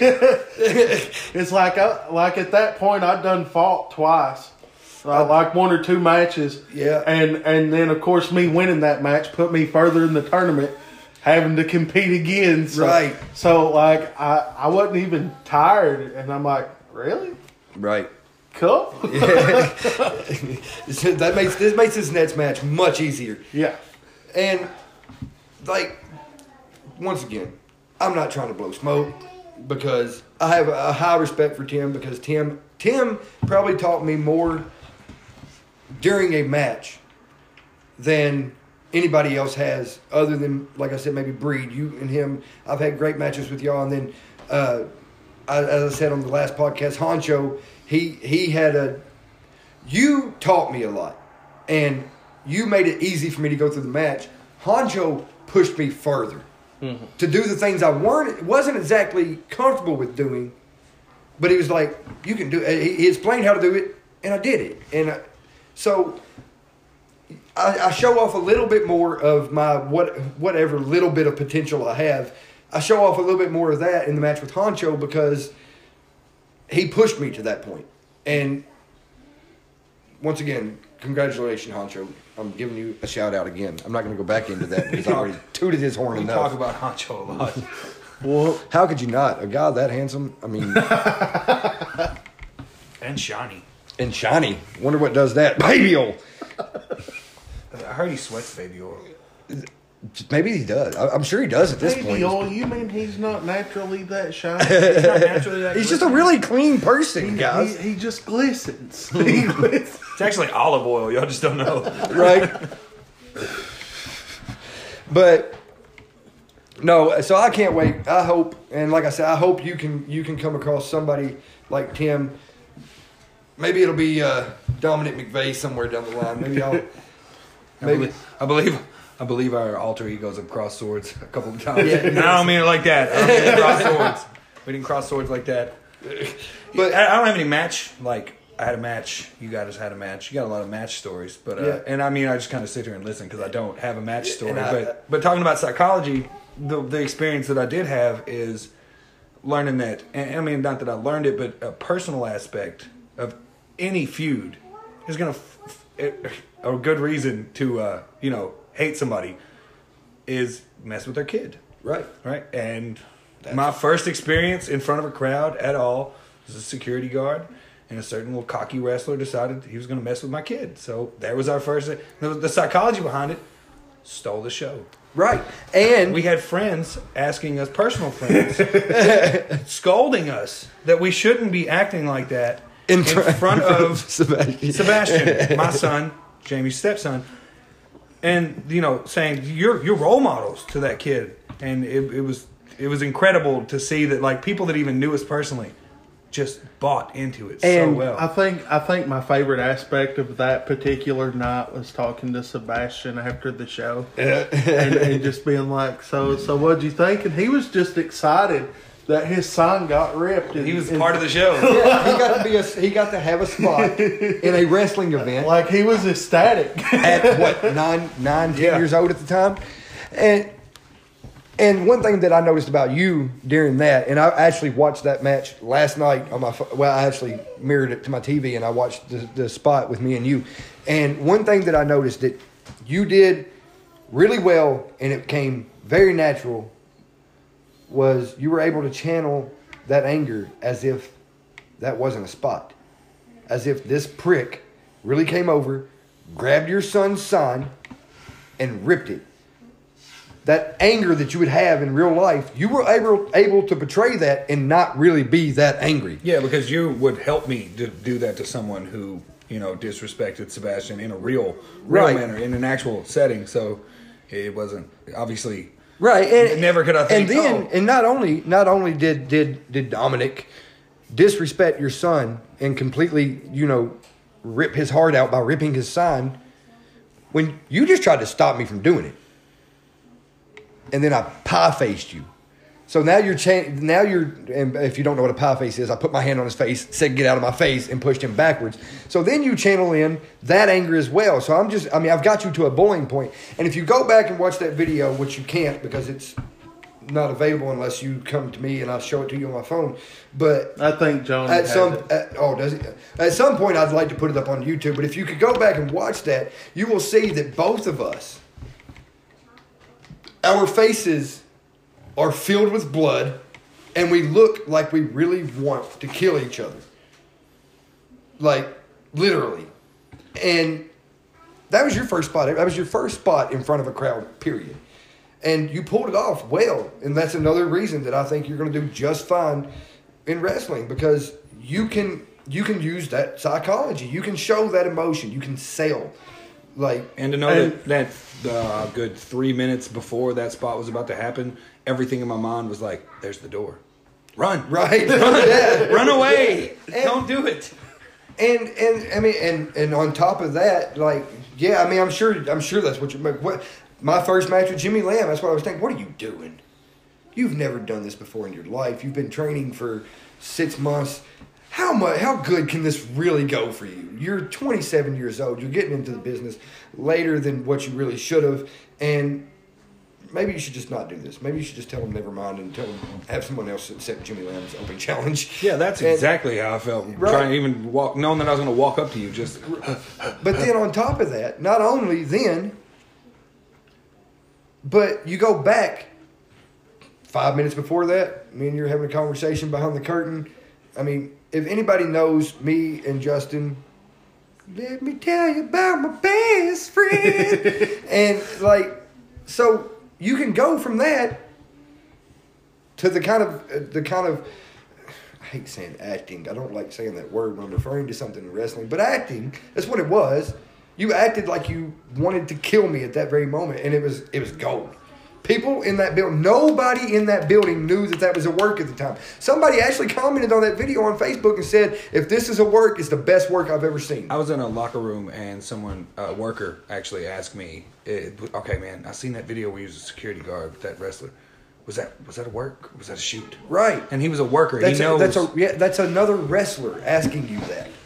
So it just went over so well. And I I, think can't what till makes- you can get in the ring together. I think it's going to be. I gold. think what makes that whole night uh, just from my perspective, so great was was the fact that as soon as he went came back through the curtain, which which if you go back and you watch, when all of that's going on, uh, we're taking we're taking Dominic back, and and like he's still trying to get out, and we're just like Dominic, let's go, we got to get out of here, and and it it was kind of that I call it the Montreal screw job effect of how that they were taking Shawn Michaels out and and they were like we got to get you out of here like like things have gone chaos the way that we had done it.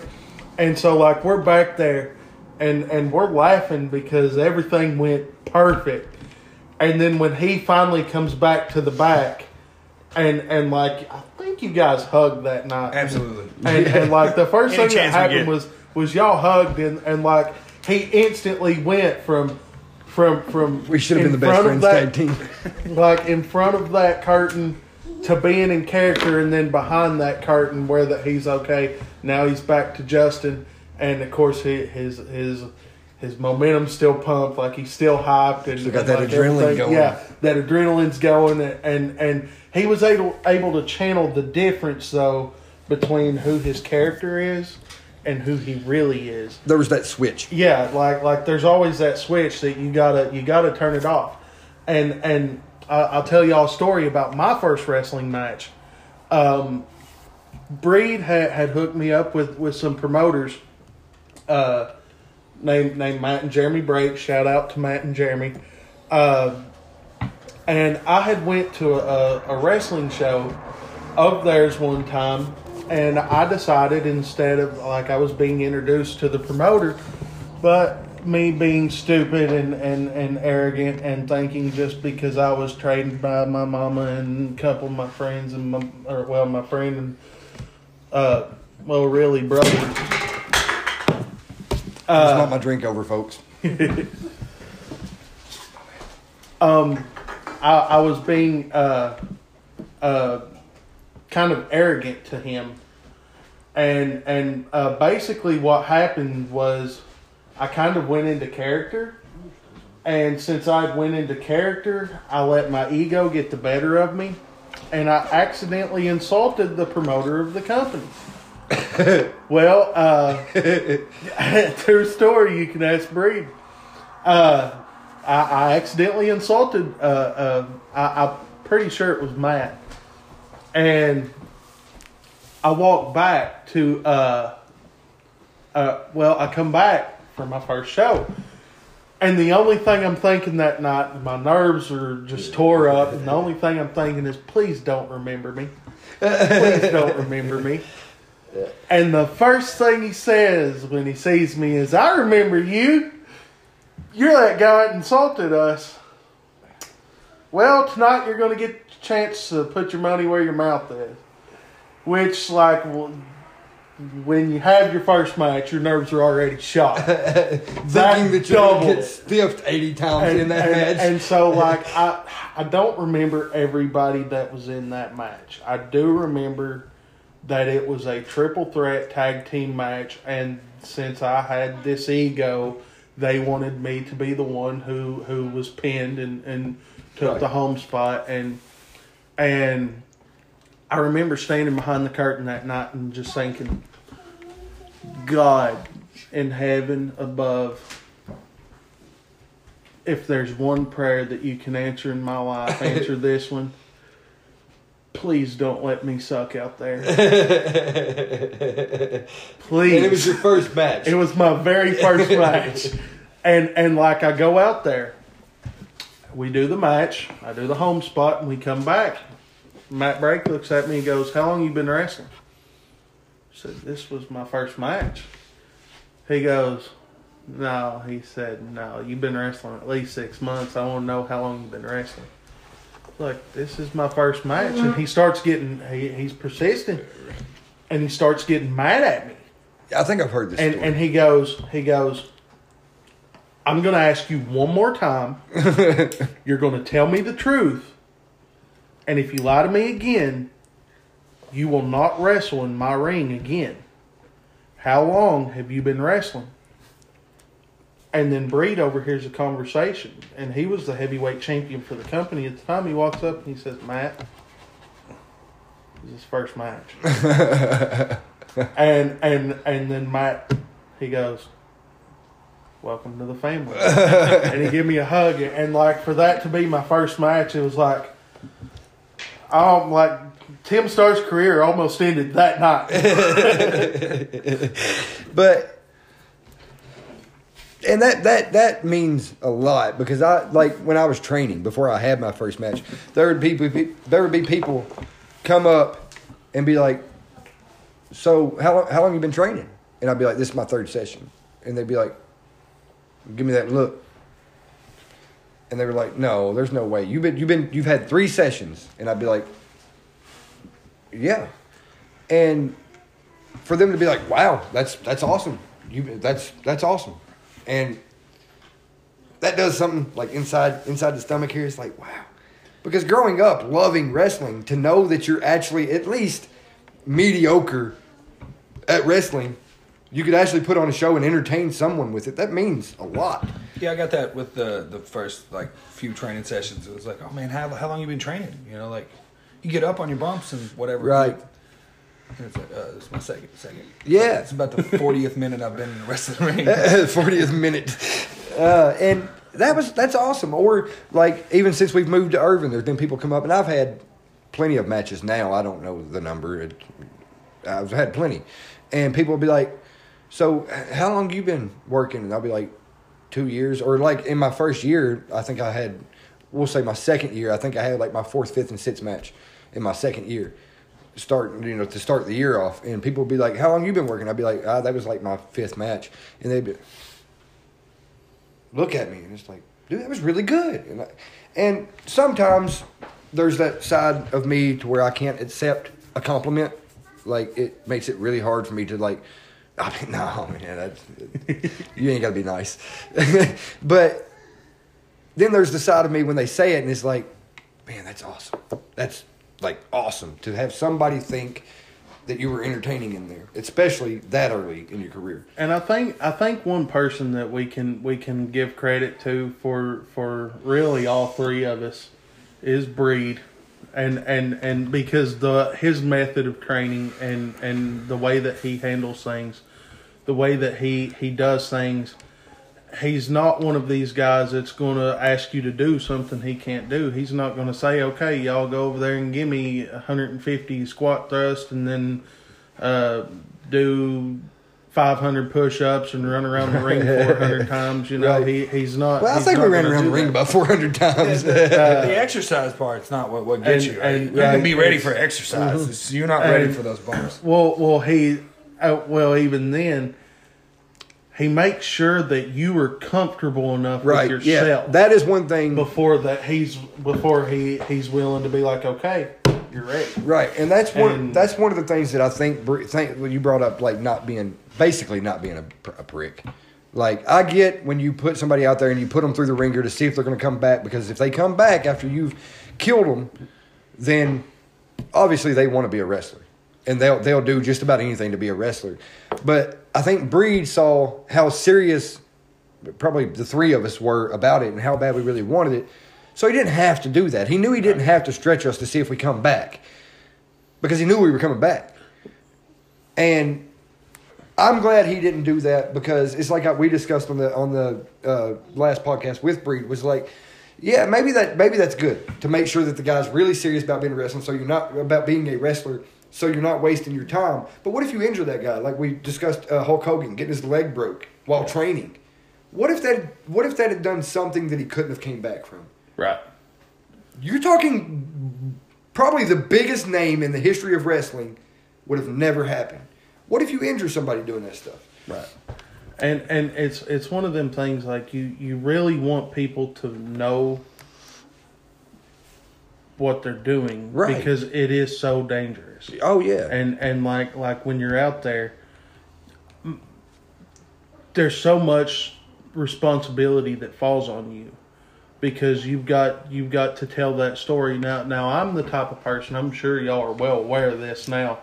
If I walk out and the crowd's dead I'm to run my mouth and I'm to make them so mad to the point to where they have no choice but to respond to Tim Starr when I come out. Because if they don't respond to me, I'm going to sit there and insult them, and I'm going to call them redneck hillbillies and teach them how to use soap and tell them they need to brush their teeth, even though I don't have any. and I'm going to do whatever whatever I can in order to get that reaction from them. Like you've got that responsibility, but then there's also the aspect of when you get in there, like like you want to protect who you're working with and and like you you're trusting that they'll protect you as well and so like like at the same time you're trying to make it look good for the fans. You're trying to make it you're you're trying to protect the guy. You're trying to tell the story and you're trying to make your stuff look great. And and like you've got all of this stuff that's like kind of falling in on you. And and you have you you got a lot of responsibility. And so at, at the end of the day whenever you do walk back to that curtain you can walk up to that guy you work and be like hey good match Yeah. instead of somebody calling ambulance Yeah. My There's blood everywhere. Why'd you let me do that? It was such a bad idea. or being or being super angry at the person, and I think I think that goes a long way in having friends in Yeah. the locker room because you back to my first spot. That's small sample size, but I was responsible for tackling you onto a concrete floor, which you took it beautifully onto my already damaged hand. But beside the point, I put my hand under you like a dummy, and the the the nervousness of what if what if what if I do something wrong and hurt you? This is concrete. You know, it wouldn't take much. All you gotta do is hit the wrong bone, land on the wrong. Uh, hip. and you said that to me. Yeah. You said that to me beforehand. You're like, my, I'm just focused on doing this to the point to where when we walk back into the curtain, I can still talk to you. Yeah. Or you could have talked to me anyways, very likely, but you're not talking to me laying on a stretcher. yeah, right And which, once again, if you don't know the relationship that me and Justin have, let me tell you about my best friend. I have no doubt that if Justin had have seriously hurt me, he probably would have never came back to wrestling. probably would have broke and checked on you. Right? Oh yeah. Like oh my god. Speaking of that, I, I- didn't get to say this earlier, but like we were talking about me and you and selling so well and everything, but that segment would have went over if it wasn't for everybody else who essentially broke character. Oh yes. Tim, Breed, my wife, Safira, everybody went from their straight characters to oh god, there's a fight. It's a show. It's a show. it They even said break it's a up. show, man. And But it's- see, that was exactly what we wanted to do. Right, We wanted yeah, like it- so well, yeah. And and and it's them little things that that we throw in there. It's You just sprinkling a little sprinkle- more yeah, season just on it. a little pizzazz. and yeah, just uh, what's that? but and, Emeril, bam. yeah, yeah, and and that, and, but but saying that, like you said, I landed on your already injured hand. Justin put his hand there because he was trying to give me as much cushion from that Yeah. concrete floor, and Yeah, and, he's not Tim Starr. He ain't used to bumping on concrete. well, and it was one of those things. It was, it was like when he when he's talking to me about this, I'm like, dude, just do it. I got this. Like if if I hit my head on the concrete, that's my fault. It's not your fault. My job taking that spear is to make sure chin's tucked. I smack the floor. It's good. It's not going to tickle no matter any time you hit the concrete floor, but it, it's my job to take that bump safely. Right. But for him to care that much to where that's what he was stressing over, not how he looked in front of the audience, not you know what kind of response it got, but like I just want you to be safe once it's done. That's the way everybody that walks into a wrestling ring needs to look at it, because a lot of the a, a lot of the or the main thing no the main thing about wrestling is both of you walked back safely and enjoyed putting on that show right. and for example it, when i was still pretty green i was in a battle royal and this guy puts me on the ropes and he, he's going to do like this neck breaker off the ropes but as he's lifting me up for a suplex position he can't get me up that well. Like I'm jumping and I'm coming right back down, and I'm like, dude, you're not going to get me up. And then he does, and he sets my feet on the rope. I'm like, I don't know what you're doing. And he's got me in DDD, DDT position. He's not holding my arms. Like, so I have no idea what he's about to do. So I'm like, DDT. That's what I'm expecting. Well, instead he does this spinning neck breaker type thing off the ropes. Back of my head hits his nose. My neck pops. I'm hurt, and it bust his nose wide open. I, I mean, it. He got injured, and I immediately feel bad about it because being the rookie, I just assume it's my fault. And That this was guy- not the- your fault. but the, the the guy gets mad, and I wish I wish I could have had the opportunity to sit down and had a cool, calm, and collected conversation with him, and just put that in the past. And if I ever run into him again, I'd shake his hand. He, did he react poorly to the situation? Yes, yes, he reacted poorly to the situation. Did that happen in Russell? Uh, That was in Russell County, the the fair show.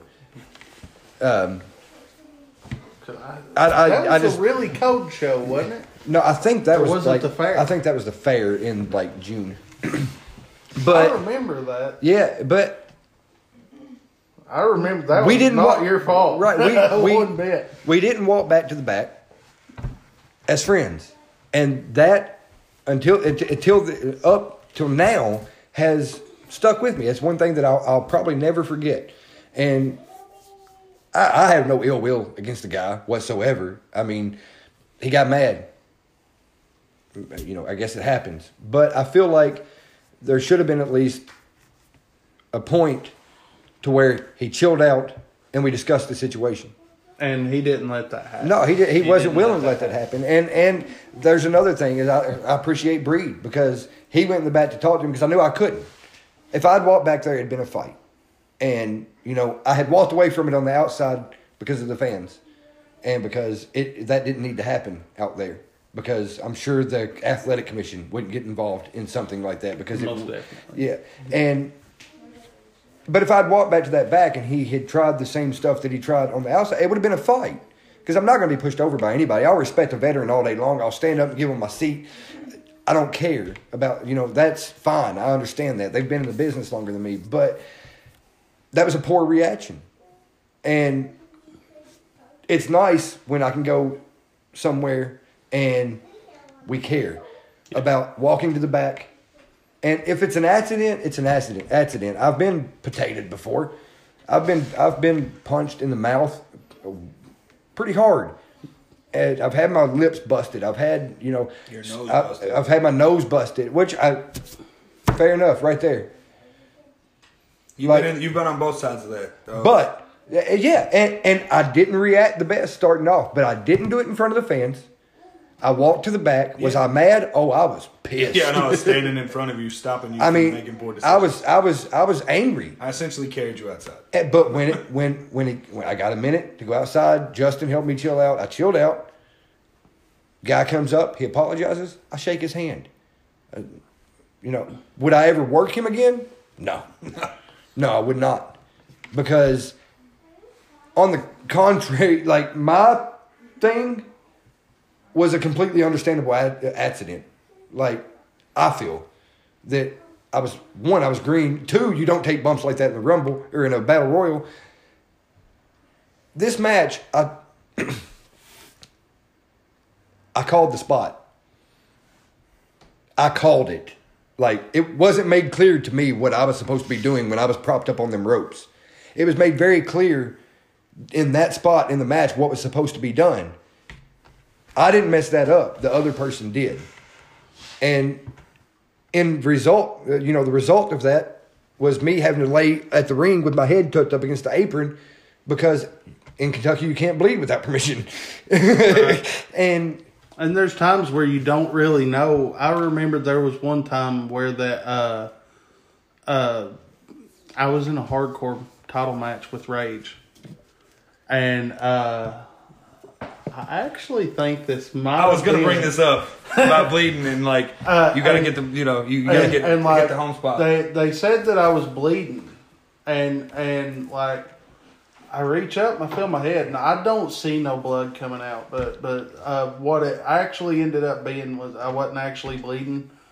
What it was was uh, I was almost bleeding. It just turned red. Right. to the point. Blood was at the skin- the yeah, skin. blood was at the skin, and and so like I, I hadn't actually the skin hadn't actually broke, and so uh, but nonetheless I did what I was supposed to do, and and we went on and went home, I think it was not Saphir. was That's why you're so. You said you were so worried about keeping I the blood. Yeah, out. like I was so worried about just making sure she got that spot Right. so that she could come in and she could have that moment because because there's only one time you get that moment because that was at her that time. debut. There's only one And- debut. and, and so like it was it was I I really really wanted her to have that and then here I go and rage what it was was the the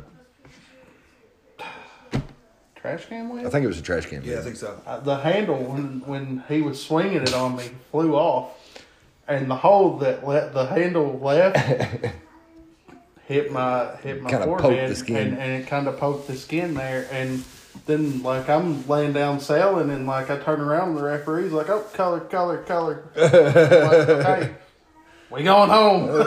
like it wasn't five minutes into the match, Yeah. like Yeah, and uh, and like sometimes stuff like that happens, and you can react quickly to that. and Like, and that's good. like you you got to know what you're doing in situations like that you know and and it, it's one of them things like uh, three people i absolutely love working in ripw and i'm i'm gonna gonna toot his horn a little bit here again but it's Breed, dominic mcveigh and braddock I can pull out my best stuff with those three guys, and that's not pulling, taking anything away from the rest of the locker room. There's some guys You have like, chemistry uh, with some guys. That's yeah, just the way like like you have chemistry with some guys. I have chemistry with Devin Blake. I've just not got to work Devin Blake a whole lot. Right. I have chemistry with with Rage Adams. Me and Rage has done a lot. I've had chemistry with Panic. It's just when it comes to to I probably had more chemistry with Breed because like we Well, we literally just when we're in a match we beat the crap out of each other. There I mean it's it's it's not with I mean ninety percent of that casket match that that we had back in December it, it was Shakespeare. Right. like we we came up with the home spot obviously. We came up with the spot at the front where that he flicks my nose and I come after him and he uh, Bubba butt busted me and that was it. Everything else was pretty much Shakespeare. Right. We called it right there on the And- spot. And, I like matches that way better. Like, I like it when it's uh, Shakespeare more. Well, I like to have like a, a, a beginning spot and a home spot. Like I do like that because that gives you you know where you're starting. Yeah. And you know where you're ending. But see, like there's a lot of there's a lot of times when we're in the ring, I don't hear that well in the ring for some reason. Right. I don't hear that that well anywhere, really. but in the ring, you got so much going on. Every move you make, you're the ring's moving. Yeah. You, you, you know, and somebody will be like, "Hold on, take a line." And as they're shooting me off, I'll be like, "I couldn't hear you." it's like, You say you said take a line? Yes. Not like '80s wrestling. Take a line. no, no, No, no. You guys take a clothesline. right? Not like take No, a line. yeah, oh, yeah, yeah, back in the day, if Jake Roberts told you to take a line, You take a line. you taking a line. No, like take a clothesline, and they shoot me off the rope. And as I'm being shot off to the other rope, I couldn't hear you. So you better telegraph this one because this is going to be bad if you don't. Perfect example. And he played it off very well. Uh, the Adair County show where Honcho Hensley, he's shooting me off the rope, and all I heard was shoulder block. I assumed I was taking the shoulder block. What he said was, give me a shoulder block. so when I hit, he fell and I fell. And he played it off well. He sits up and he kind of laughs. He says, he's so small, he fell. and like, and I don't know if any fans heard it that night or not, but as I roll over to my stomach, I look up at him and go, my bad. and he just kind of giggles. And, but it, it worked. And that's, it's chemistry. That's what it all comes down to is having that chemistry. And that's why I like the Shakespeare is because I've got the chemistry with you to where you ain't really even got to say take a line. You'll shoot me off and you'll give me some kind of mo- some kind of Yeah. signal that I know I'm taking a line, like that or clothesline. I'm taking a clothesline. uh, thanks, thank you, Justin, because now I can no longer Pronouns. pronouns.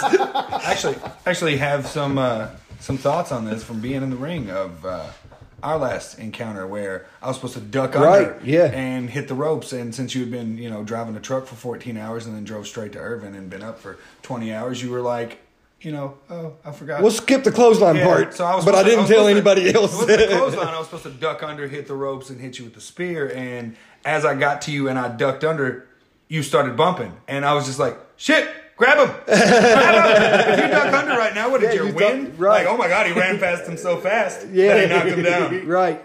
And You're really fast. yeah, but you saved that. That that had nothing to do with me because I I was taking the bump. There was no coming back from taking that bump because if you had not wrapped your arm around me and turned it to a spear, all it was was like you said.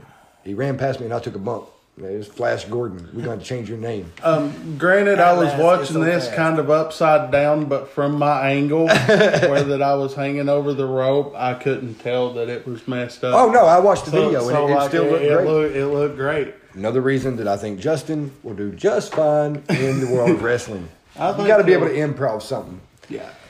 But Sometimes you got to improv a lot.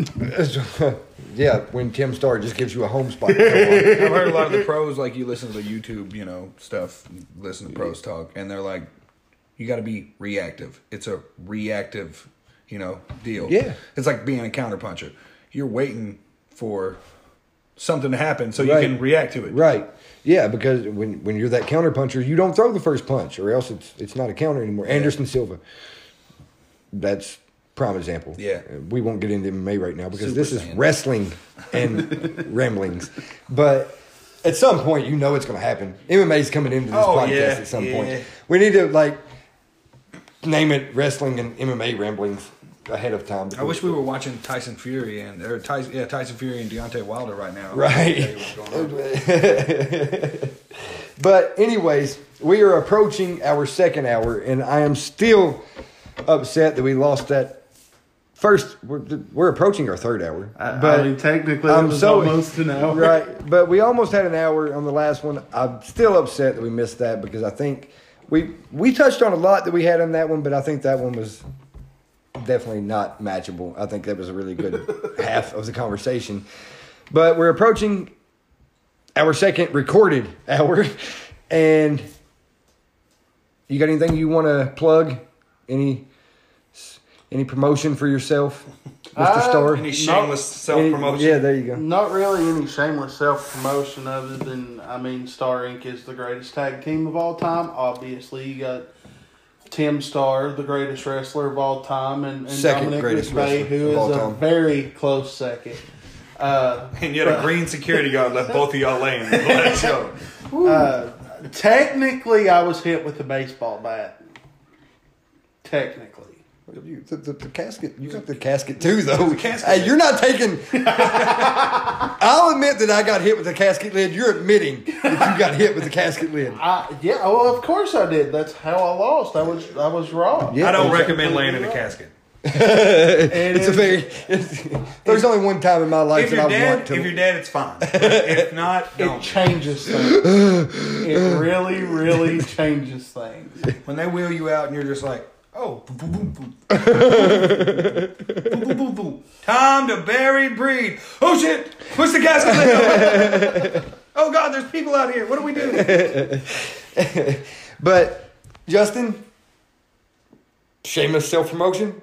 I don't have any shameless self promotion. You don't have any shameless self promotion. T L A S read. R E E D. No, uh, I'll, I'll promote a little bit of uh, Renegade. We're going to be in Estill County, the Fair Barn, March 7th. March 7th. Uh, the Estill County Fair Barn in Irvine, Kentucky. Come out and see it. It's worth a drive. I promise we're going to put on a show. Dominic McVeigh is there. Enough said. Dominic McVeigh is going to be there. Tim Starr is going to be there. And Atlas Reed will be there live and in person. Yeah, he will. Well, that's what we're hoping anyway. Yeah, yeah. I'm, I'm looking forward to seeing a little Atlas Reed. Anyways, Hey, listen, can- guys. RIPW, uh, they're switching to Saturdays now. So the first Saturday of every month, we're we're going to be somewhere. So keep keep up with the RIPW page, uh, the fan page on on Facebook. They got a Twitter account. They got they got uh, they're out on social media. Follow those things. Share them with your friends. And and more to come. And That's where you're gonna. come. That's where you're gonna find renegade promos between, in the future, myself, Mr. Starr to my left, and Mr. McVeigh to my right. I'm sure there's gonna be a lot of ramblings going on. So get on our social media. Dominic McVeigh, Tim Starr. Do you have? Do you have a Tim Starr page? Uh, I do. It does not get updated very often. at all. I, I actually had a girl shout out to the girl who used to run the page, and since she Oh, stopped, oh, so Tim Starr is too good to run his own uh, Facebook page. listen, man, I I'm, mean, he hires cronies like Dominic McVeigh. I'm, I'm. Would you want a guy like that on your side? Partner. I prefer him underneath me usually. Well, you've been underneath me twice now, so whatever. In a wrestling ring. And outside the wrestling ring. Yeah. outside the wrestling ring, on the concrete floor outside of it, not outside the wrestling business. Right, yes. Like it was all in the middle of a show. But I was going to say that that took a turn there. yeah, yeah, no, I've never Personal information alert. Let me tell you about my best friend. But Tim, It's man, all a lover's quarrel. Wasn't about my kid's son at all. It was about how you broke my heart. you broke my heart. I'm gonna break your back. But Tim, thank you so much for making the trip from Russell County over to Justin's house to do this podcast with us. I appreciate you taking the time out of your day to come and do this and listening to us ramble and ask you a bunch of questions that you probably asked at some point or answered at some point probably 10 times before. Hey, I enjoyed it, and I'd be glad to come back at some point. Just, just hit me up. Oh, oh, you're going to be back. Yep, thanks, Tim. We appreciate it, man. All right. Thank you, everybody.